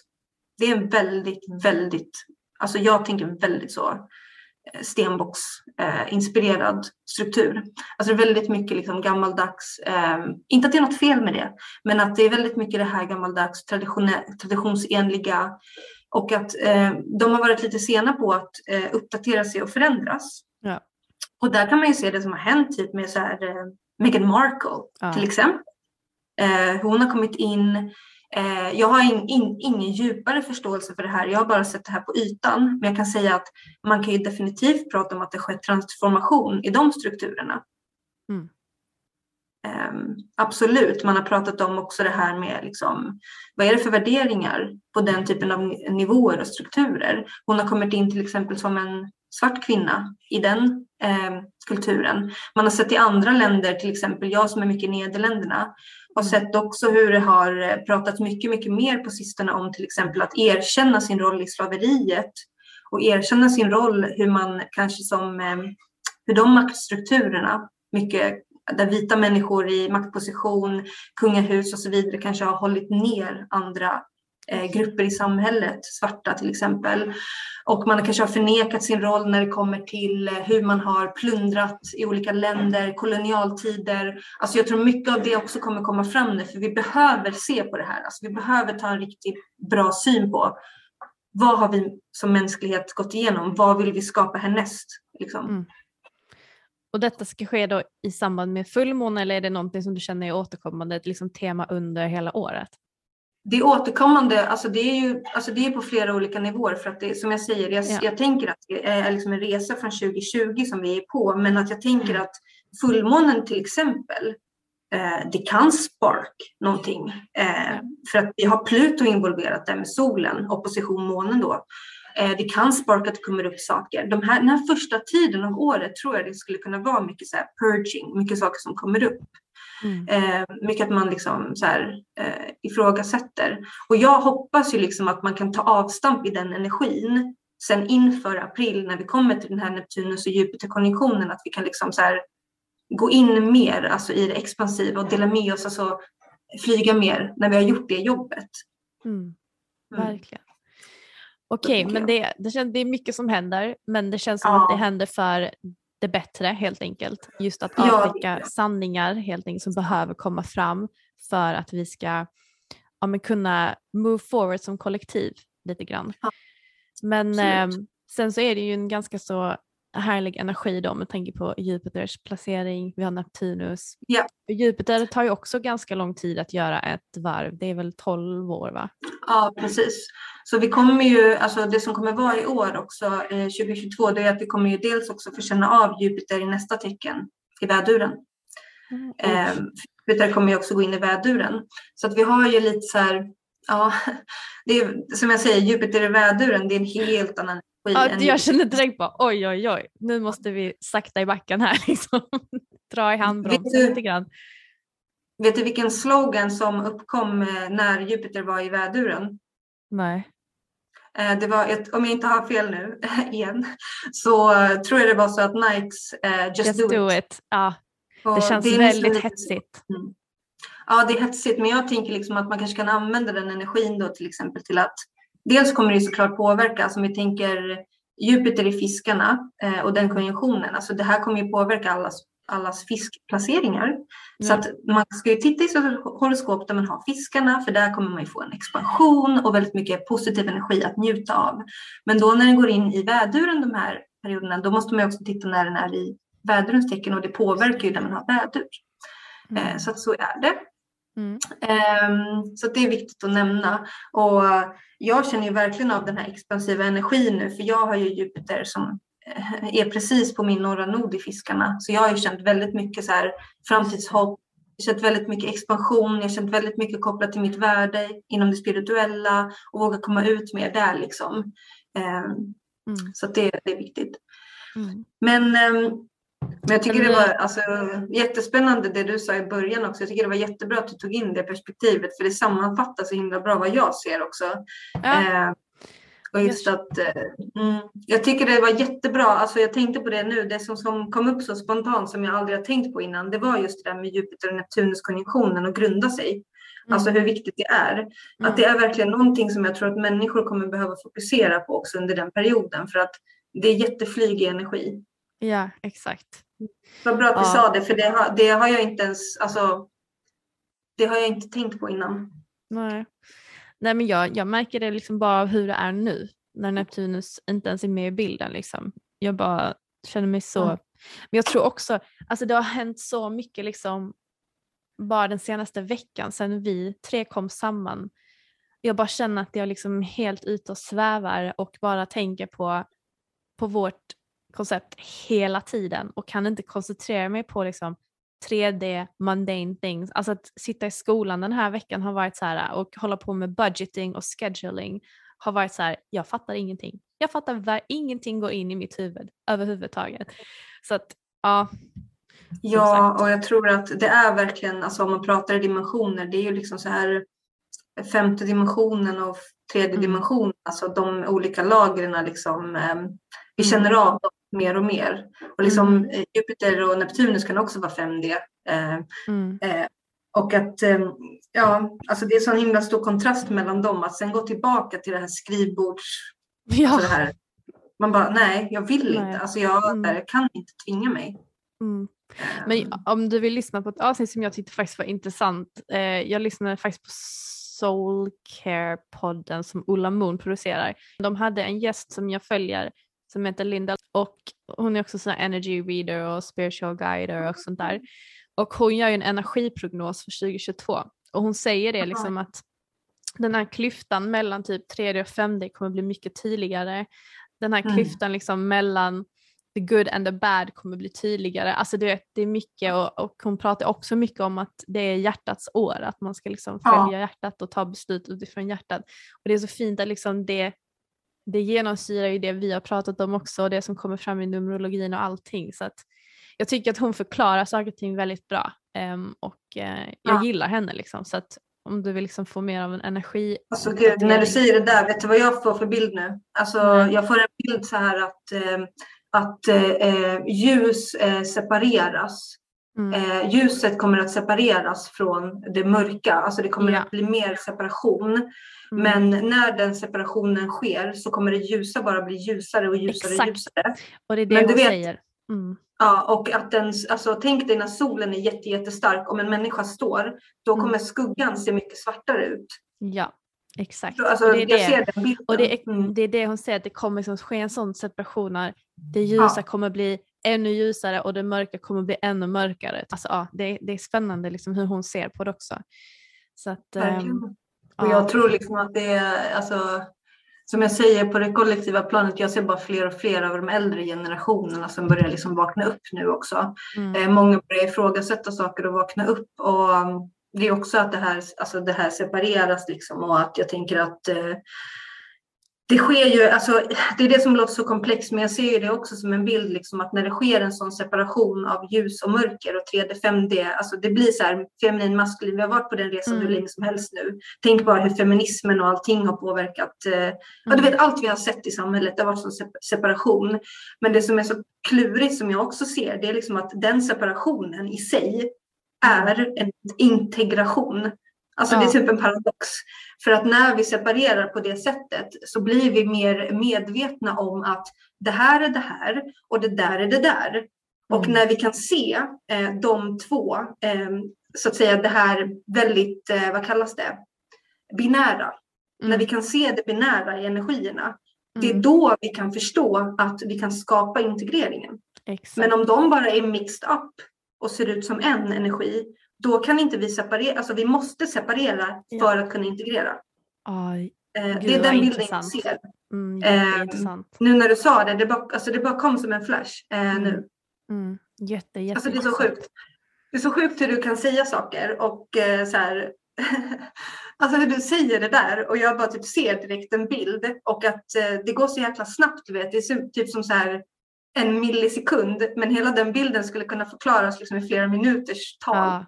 Ja men det är ju de här flashes du får. Alltså du får ju Ja. du får ju downloads men det var exakt det hon pratade om. Så att det var, ja det är så, mm, det är jätteintressant. Ja, Och, det, och är tänk liksom- också manliga och kvinnliga, alltså det manliga och Mm. kvinnliga, det är ju samma grej. Alltså de, de går isär, de går så här. Ja. Mm. Och sen ser vi det och då kan vi förstå, ja men de ska ju så här. Alltså, ja, det är någon sån motion. Uh, så jävla coolt alltså. Men det är så himla viktigt att ha eh, hopp, tro, tilltro. Hopp, tro, tilltro. Gå till sig själv, känna efter vad är sanningen. För att i den här processen när vi separerar, mm. det är då det känns så jävla läskigt. Mm. Alltså det känns ju jätteläskigt.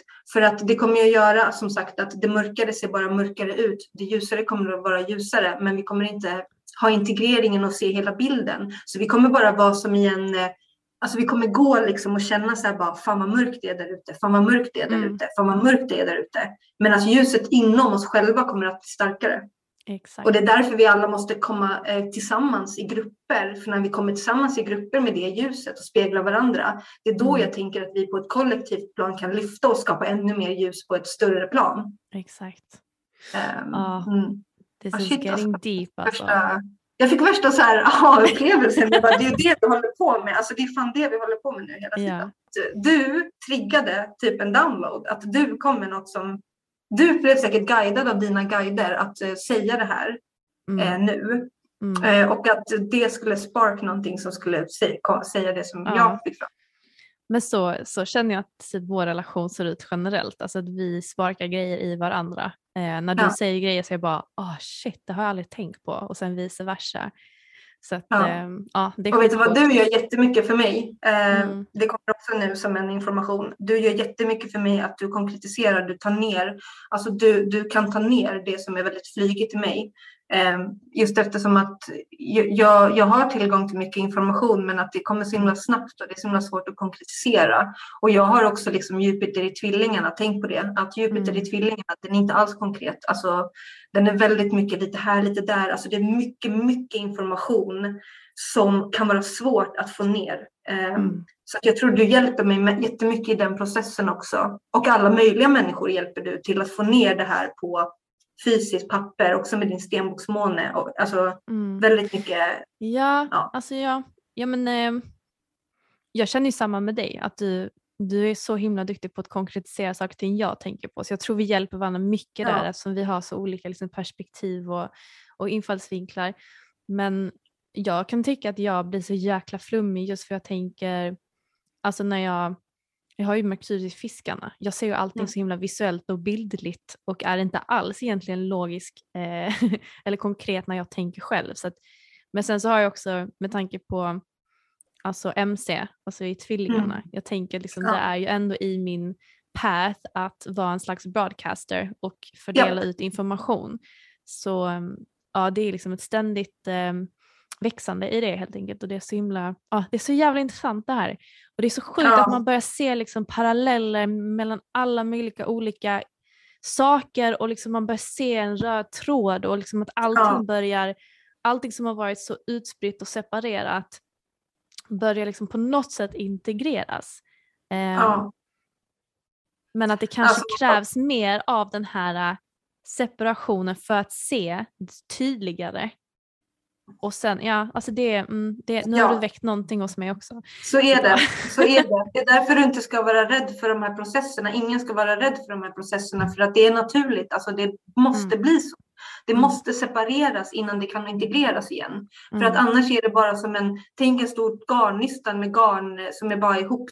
Just alltså, det, man måste, man måste dra isär dem, sen kan du skapa någonting av det. Um, men det är också det här med som jag sa med att hela min värld har liksom brunnit ner. Alltså det är verkligen också att, liksom att, ja. att, att ja, men bränna ner allting som jag har trott har varit en slags sanning för att allting som jag har egentligen eh, allting som har skapat mig fram tills idag är ju mycket grundat i min barndom, vad andra har talat om för mig. Eh, det har liksom varit väldigt mycket yttre intryck som har skapat den jag har blivit idag. Och nu är det verkligen dags att skapa den egna sanningen för sig själv och, ehm, och, och liksom så bränna ner det som inte alls är i linje med den eh, längre. Jag måste bara säga att eh, det är så himla roligt ibland. Alltså jag måste bara så här, du vet ibland när man går och undrar någonting så länge man går och tänker så här bara, men varför är det så här eller varför är det så där? Vem är den här personen? Vem, alltså, för så har ju du och jag haft liksom och Mm. eh, också med Karin. Mm. Men det var en dag som jag satt, jag har inte sagt det till er, det var en dag som jag satt och så bara tittade jag på oss på den här liven. Och vet du Ja. vad som kom till mig då? Nej. så här, alltså jag typ började skratta för att du vet ju hur mycket vi har pratat om det där. Liksom, är vi från samma Star Family? Alltså Ja. vad är det för någonting? Och det bara Ja. kom till mig typ en mening så här. Ni är på samma team. Alltså det var bara Ja. den meningen. Alltså det var bara så simpelt så här. You're on the same team. Mm. Eh, och att eh, jag tror verkligen att vi har det här liksom att vi, vi är ett team och att vi, vi vill skapa alltså en eh, vi, vi vill göra gott för det här kollektivet. Vi vill göra gott för den här världen. Vi vill hjälpa människor att hitta tillbaka till sig själva. Vi vill hjälp, hjälpa dem att upptäcka mer än det som sägs finns här. Och att vi tillsammans, liksom, jag bara fick den så här, we're on the same team. Ja. Och att det behöver inte vara mer komplicerat än så. Nej, exakt. Förstår du vad jag menar? Alltså det här, Ja. den här känslan. Alltså för Mm. tänkandet är ju så mycket så här, vilket star system är du ifrån? Vilket star system Mm. är jag ifrån? Mm. Vem är, vad har vi haft för tidigare liv? Men det var bara så här, Mm. we're on the same team. Ja, That's all you need to know now. Ja, det Yeah, räcker. that's enough. Det liksom spelar ingen roll om det är Plejaderna eller Sirius eller or, alltså, det, men det är också det här, jag tror det också, vi går tillbaka till det här liksom mänskliga 3D-tänket, att det är ett sätt att kategorisera. Ehm, och sen så är det ju intressant såklart att veta the origins, men just nu det, det vi behöver veta är att we're playing for the same team. Liksom. Ja, för att tänk dig eh, att eh, vet, alltså känna att du är på samma team, att vi är Mm. på samma team och att människor kommer kanske hitta mer av sitt team, sin tribe nu också. Mm. Eh, det är ju mycket mer i det här feminina också, känslan. Eh, Medan eh, jag tycker att det logiska eh, och det maskulina, det är ju det kategoriserande som du säger, det är också Ja. egot. Eh, vad tillhör du för lineage? Eh, vilken lineage är du från? Hur mycket procent DNA har du från bla bla bla? Ja. Så jag var så nöjd när jag fick den där känslan och den där frasen. Mm. Liksom så här, You're on the same team. Jag typ lugnade mig i det. Apropå det här med, vi, var, visst, vi hoppar ju lite men det är bra. Det är helt okej när vi är i det här med flowande energierna. Men jag tänker månarna. ehm, jag nämnde ju det med januaris fullmåne att jag tycker att den är ganska så kraftfull. Och det har ju vi också märkt i, Sacred Circle när vi har tittat lite på det här och det är för de som vill komma med i vår, eh, vårt eh, lilla community som kan få veta mer om vad vi tänker om den fullmånen. Ehm, men annars tycker jag att det är ganska viktigt också för vi har ju en ehm, en, eh, ja, vi har ju de här eklipserna också, eller liksom förmörkelseperioderna som kommer att komma. Och ehm, det som är ganska så viktigt att nämna, jag tror att vi har den där ehm, i, eh, vi ska se när den är, eh, 30 april till exempel, så har vi en eh, solförmörkelse, en partial, alltså en, vad kallar man det på svenska nu? Eh, det är inte en hel eh, förmörkelse utan det är en eh, Ja, delvis förmörkelse. Jag vet inte. delvis förmörkelse kan Ja. vi säga nu. Den tror jag kommer vara ganska så drömmig också på ett sätt. när du ser på en förmörkelse, jag tror inte många Mm. fattar liksom vad, vad är det för energi som kommer med en förmörkelse. Hur skulle du förklara det? Ja, hur skulle jag förklara det? Alltså jag skulle kalla det lite utav en kris. Fast kris behöver inte vara då, alltså dåligt betingat om ni förstår vad jag menar. Alltså det är väldigt kraftfull energi och alltså energierna kan gå lite åt vilket håll som helst. För att alltså, när man pratar om det till exempel om vi tittar på Ja, vi kommer ha en då till exempel 30 april nu nästa år. Där vi kommer ha en nymåne och en solförmörkelse då, 10 grader av oxen. Och, där, och det kommer vara med Uranus involverat och den norra noden. Så då tänker jag till exempel att där, det är väldigt karmiskt. Alltså det, de här eklipserna, det kan vara kriser, det är väldigt mycket så här, eh, dels transformation men att eh, energin är väldigt mm, annorlunda än vad man vanligtvis brukar känna under mån, eh, olika månader. Så det är vi- viktigt kanske att inte, alltså, det är viktigt kanske att inte liksom eh, stressa upp sig för mycket kring den energin för att alltså, vi måste gå igenom de här transformativa processerna och, och eklipser är väldigt, väldigt kraftfulla för det. Så man skulle till och med kunna säga liksom att den där nymånen nu som jag tog upp 30 april, att det kan vara lite så här nystart, det kommer med väldigt kraftfull energi just med förmörkelser. Mm. Vissa tycker till exempel, vissa astrologer tycker med förmörkelser att det kan vara bra tider liksom att fånga energier av att till exempel eh, skapa någonting, att man kan använda den energin till någonting. Medan andra astrologer skulle säga att nej, nej, nej, akta er för eklipser, med ingen manifestering här nu, ta det lugnt för det är väldigt oberäknelig energi, vi kan inte se klart, vi kan inte liksom, ja, du förstår. Mm. Eh, jag är mer lite mitt emellan om jag ska vara helt ärlig. Vad, vad, tänker du? Vad, vad, vad har du för relation till eklipser? Nej, men, eklipser känns, det är liksom eh, spretiga energier. Det är liksom ja. inte en rak väg framåt som det kanske är med en liksom mer vanlig inom situationstecken nymåne där man ofta blickar fram och sätter nya intentioner och pratar mycket manifestering och sådär äh, och blickar framåt utan jag ser mer eklipser som lite grann som en eh, samma energi som en retrograd, att det är mycket tid för reflektion men också att det är ganska spretigt eh, så att man kan, man ska egentligen bara verkligen vara i ett slags eh, eh, inte passivt flow, men att man ska vara lite mer eh, ja, förberedd på att egentligen vad som helst kan komma upp och inte, ja. och inte stressa upp sig inför det, precis som du sa. Eh, för att det känns som att ja, lite vad som helst kan dyka upp och det får vara, det får vara okej okay, helt enkelt. Så att, ja. eh, och ibland så brukar jag säga det som att en, liksom en månförmörkelse är som en fullmåne på steroider. Liksom. Om det är mycket inner digging, att blicka inåt, att liksom så här, mycket healing av the inner child och sånt, då är det lite mer intensivt eh, under en månförmörkelse. Det är liksom bara min personliga erfarenhet också. Men eh, jag ser det mycket som att ja, men lite grann kliva in i mörkret också. Beroende ja. på om det är en sol eller månförmörkelse, men jag tänker mest månförmörkelse nu det här liksom att ta lite ett steg tillbaka in i mörkret och eh, bli bekväm med det och gotta sig lite där och lära känna kanske mer dolda sidor av sig själv eller att det är dolda sidor som kommer fram. Eh, ofrivilligt kanske till och med. Så att, Hur tänker eh, du kring det här med manifestera på, alltså under förmörkelseperioder? För jag, jag är inte ja. riktigt en person som kanske liksom, jag har inte jobbat med fullmånar och nymånar på riktigt på det Nej. sättet. Alltså jag, ja, du är nog mer konkret. Hur tänker du med det? Um, jag är, eh, jag ska, jag, jag ska nog säga att jag blivit ganska färgad av vad andra har sagt. För att det är ju väldigt mycket snack om att man inte ska göra det. Och jag är nog benägen om att hålla med om det för att jag känner att det är lite av en dimridå framför ögonen under en förmörkelse. Att man inte riktigt vet att det är så mycket liksom inre arbete eh, så att man inte riktigt ser klart rakt fram. Som sagt, det är liksom ingen rak väg fram. Så att jag håller mig nog för det och ser det mer som en period att reflektera inåt mer. Så nej, jag skulle ja. nog inte sätta mig och sätta intentioner och manifestera eh, och typ så här, man pratar ju mycket, man behöver absolut inte göra det, men det är många som lägger ut kristaller under fullmånen eller gör fullmånevatten.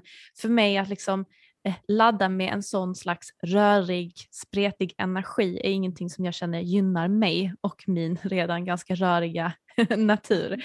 Så att um, men jag tycker det här är så individuellt. Det här är någonting man måste känna inne själv. För att bara för att jag känner en sak eller Frida känner en sak så är inte det någon er sanning helt enkelt utan det är så, så viktigt och det är därför jag känner nu att jag har blivit så färgad av att alla andra typ kristallbutiker eller som jobbar mycket med den här alltså mer spirituella verktyg att de säger nej det är inte en tid för intentioner eller manifestation.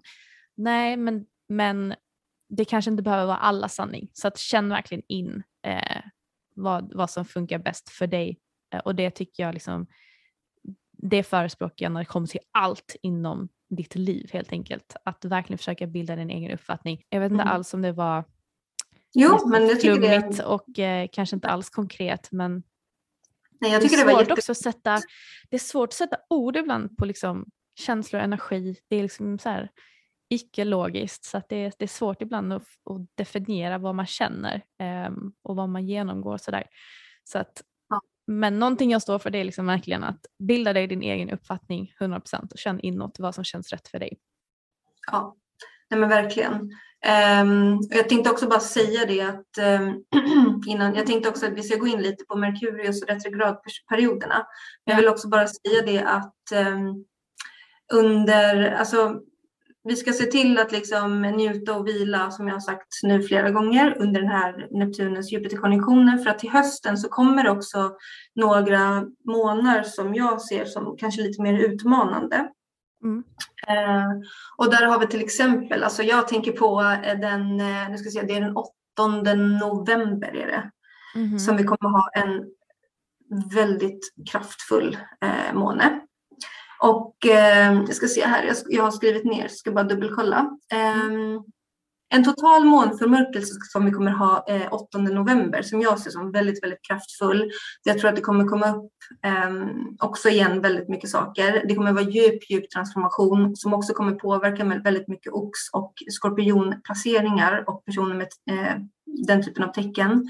Mm. Eh, för att vi kommer liksom ha då Ja, alltså tänk, tänk liksom att vi kommer ha en total månförmörkelse så kommer vi ha det här med eh, solen i skorpionen, månen i oxen. Det kommer mycket djupgående energi, mycket kring värden, transformation. Så att det kan bli en lite omskakande eh, måne om vi tittar på hösten. Så att eh, gör jobbet och njut liksom nu för att eh, ja, jag ser att det kommer vara lite rocky kanske. Shaky.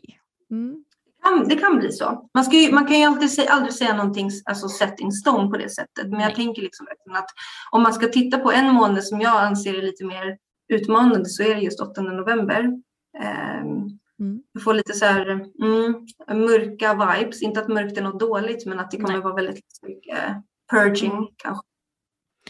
Ser ja. du någon nymåne eller måne under året som verkligen bringa, det kanske är den då du nämnde i april, alltså lite mer drömmig, lite mer lättsam, nystart. Ja, jo, men om vi ska titta på en sån eh, nymåne och så, som kanske det är den som jag nämnde, 10 grader i oxen som sker under 30 april det här året. Mm.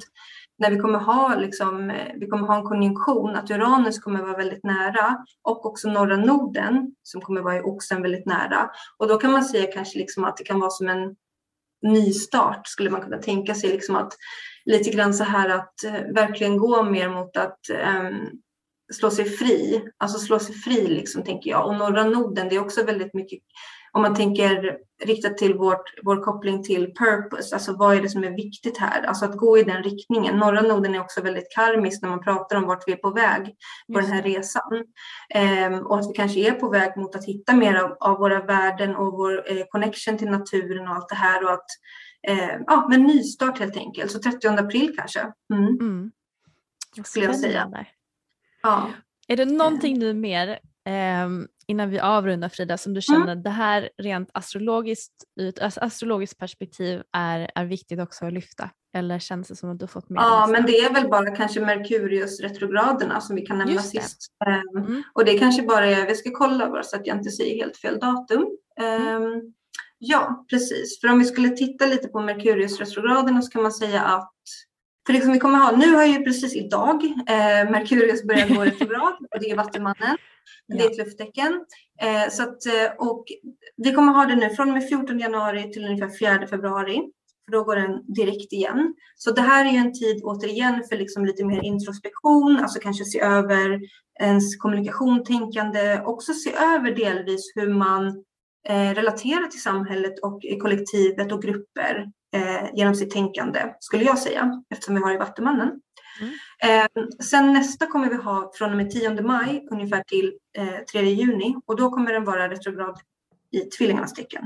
Återigen, tvillingarna, lufttecken, det handlar mycket om kommunikation, det handlar mycket om tänkandet, om vår perception. Eh, så att se över det också för att när vi pratar om de här kollektiva förändringarna återigen så måste vi alltid komma ihåg att det börjar med oss själva. Vi är del av kollektivet. Att vi ser över vår relation, vårt tänkande kring hur vi relaterar till gruppen.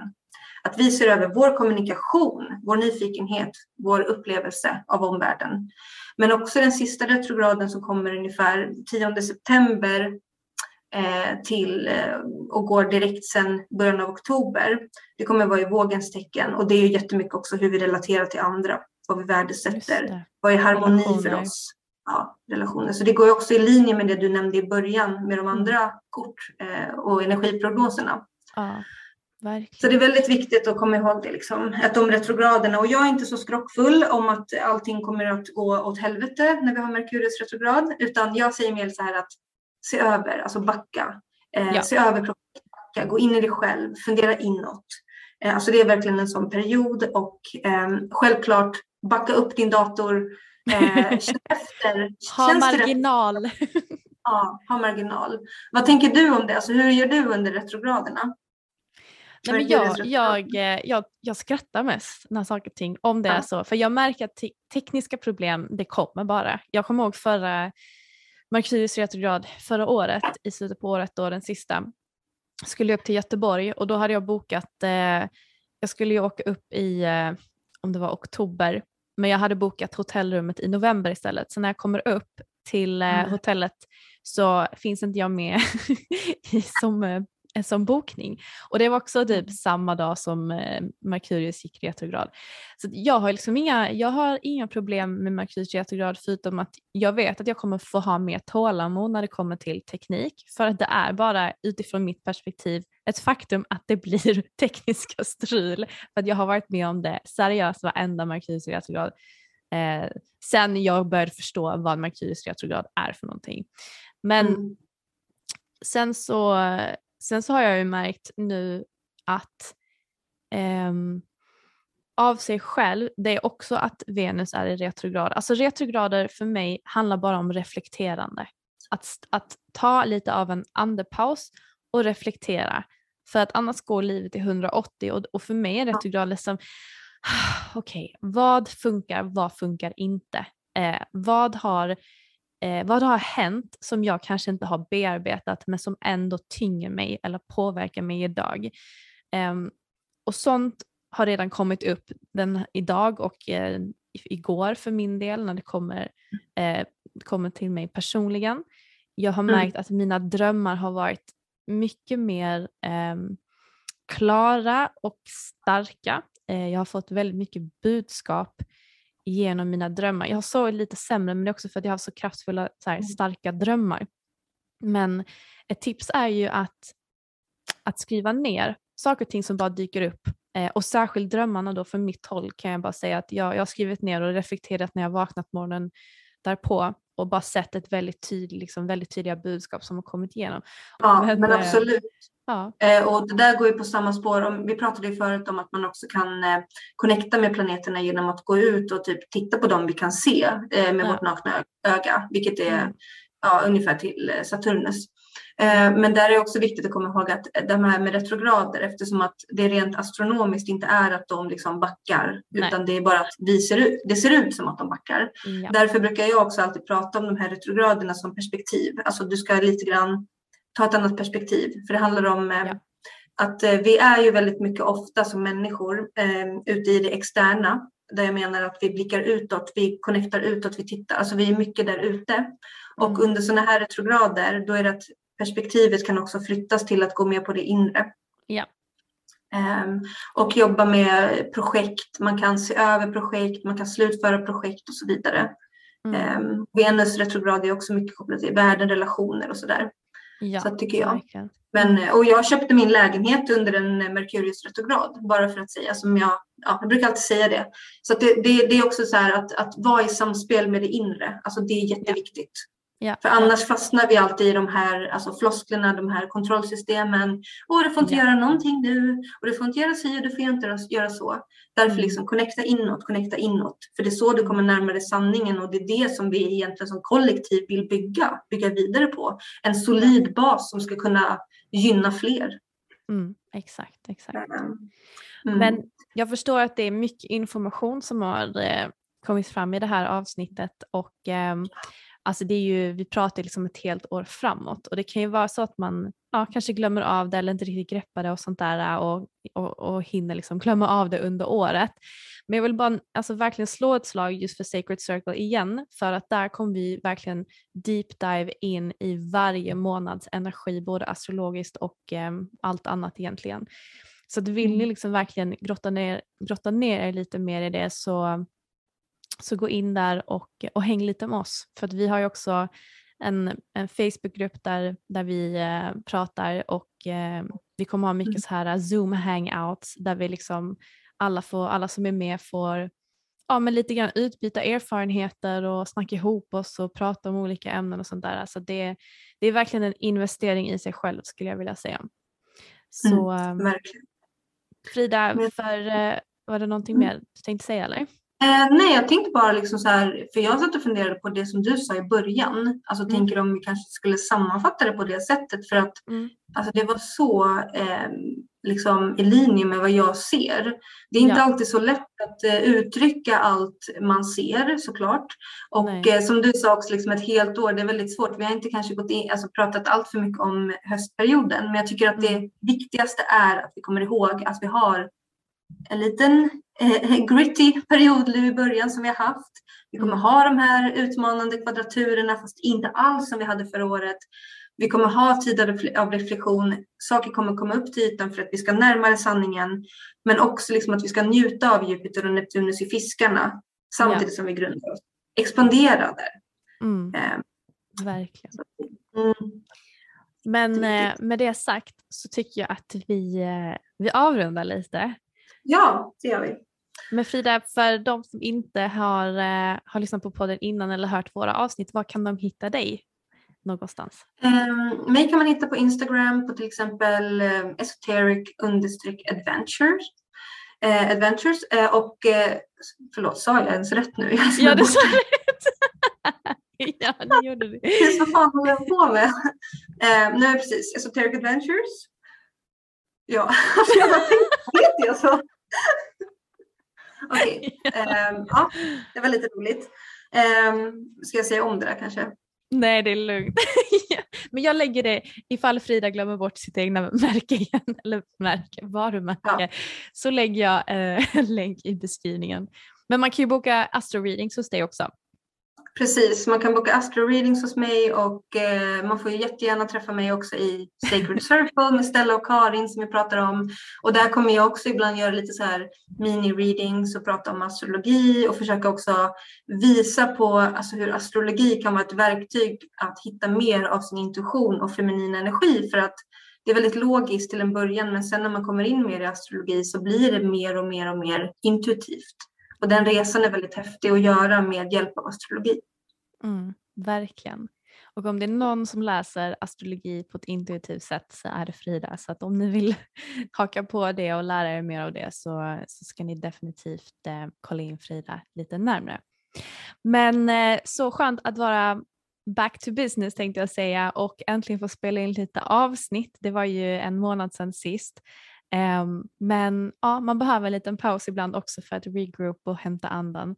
Så jag hoppas att ni alla har fått en bra start på det här året. Njut av Jupiter i fiskarna och um, ja, så ses vi helt enkelt över på Instagram och uh, förhoppningsvis på Sacred Circle. Så hörs vi igen om en vecka. Puss och kram allihopa!